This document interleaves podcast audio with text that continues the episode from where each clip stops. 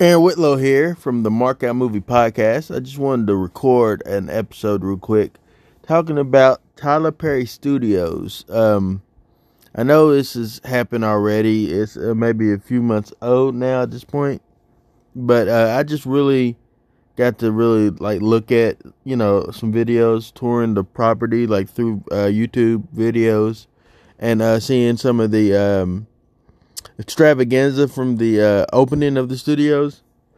Man, this is major. This is major for uh, for black folks, major for Hollywood, major well not just Hollywood, but Atlanta, really Atlanta, major for just like a lot of things. Um, it's crazy how this man who was at one point homeless, and I'm not really a huge Madea fan, uh, but I, I like there's been movies I really enjoyed. Diary of a Mad Black Woman was was hilarious, um, and so there was you know movies that he he's done that I really enjoyed honestly. But uh, he went from being homeless in Atlanta to now owning a studio that is bigger than Disney, uh, Warner Brothers, Universe, you know, bigger than those other studio systems combined and um, it, it has is the only one that has a full,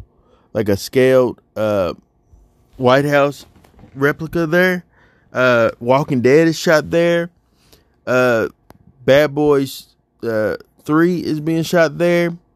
Coming to America, I believe is being shot there. It looks like also uh, um, my name is Dol, my name is Dolemite or uh, Dolemite Dolemite's my name. I forgot what it's called, but the new Eddie Murphy Netflix movie looks like it was shot there.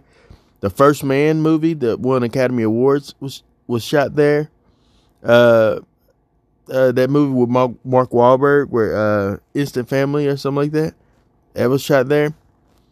And uh, just so many other things is is either shot there or you know, whatnot. It's crazy. And plus, he has these studios, the sound stages, named after blacks in Hollywood that has done major things.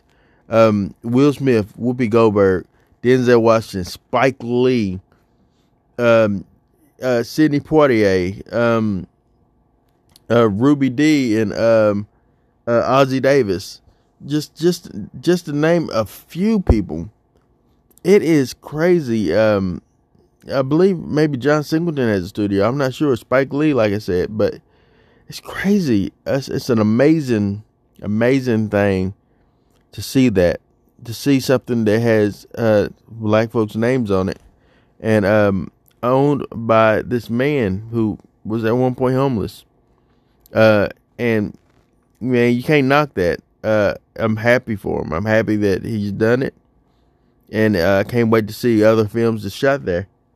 Um, I just want to make a quick little video uh, talking about my thoughts on Tyler Perry's new uh, studio. Uh, I think it's amazing. All right, thank you.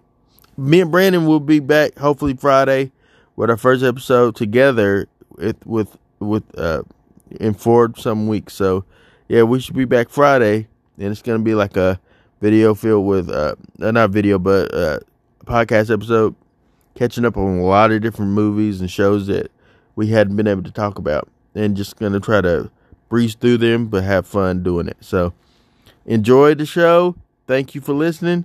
Thank you for listening. And thank you for marking out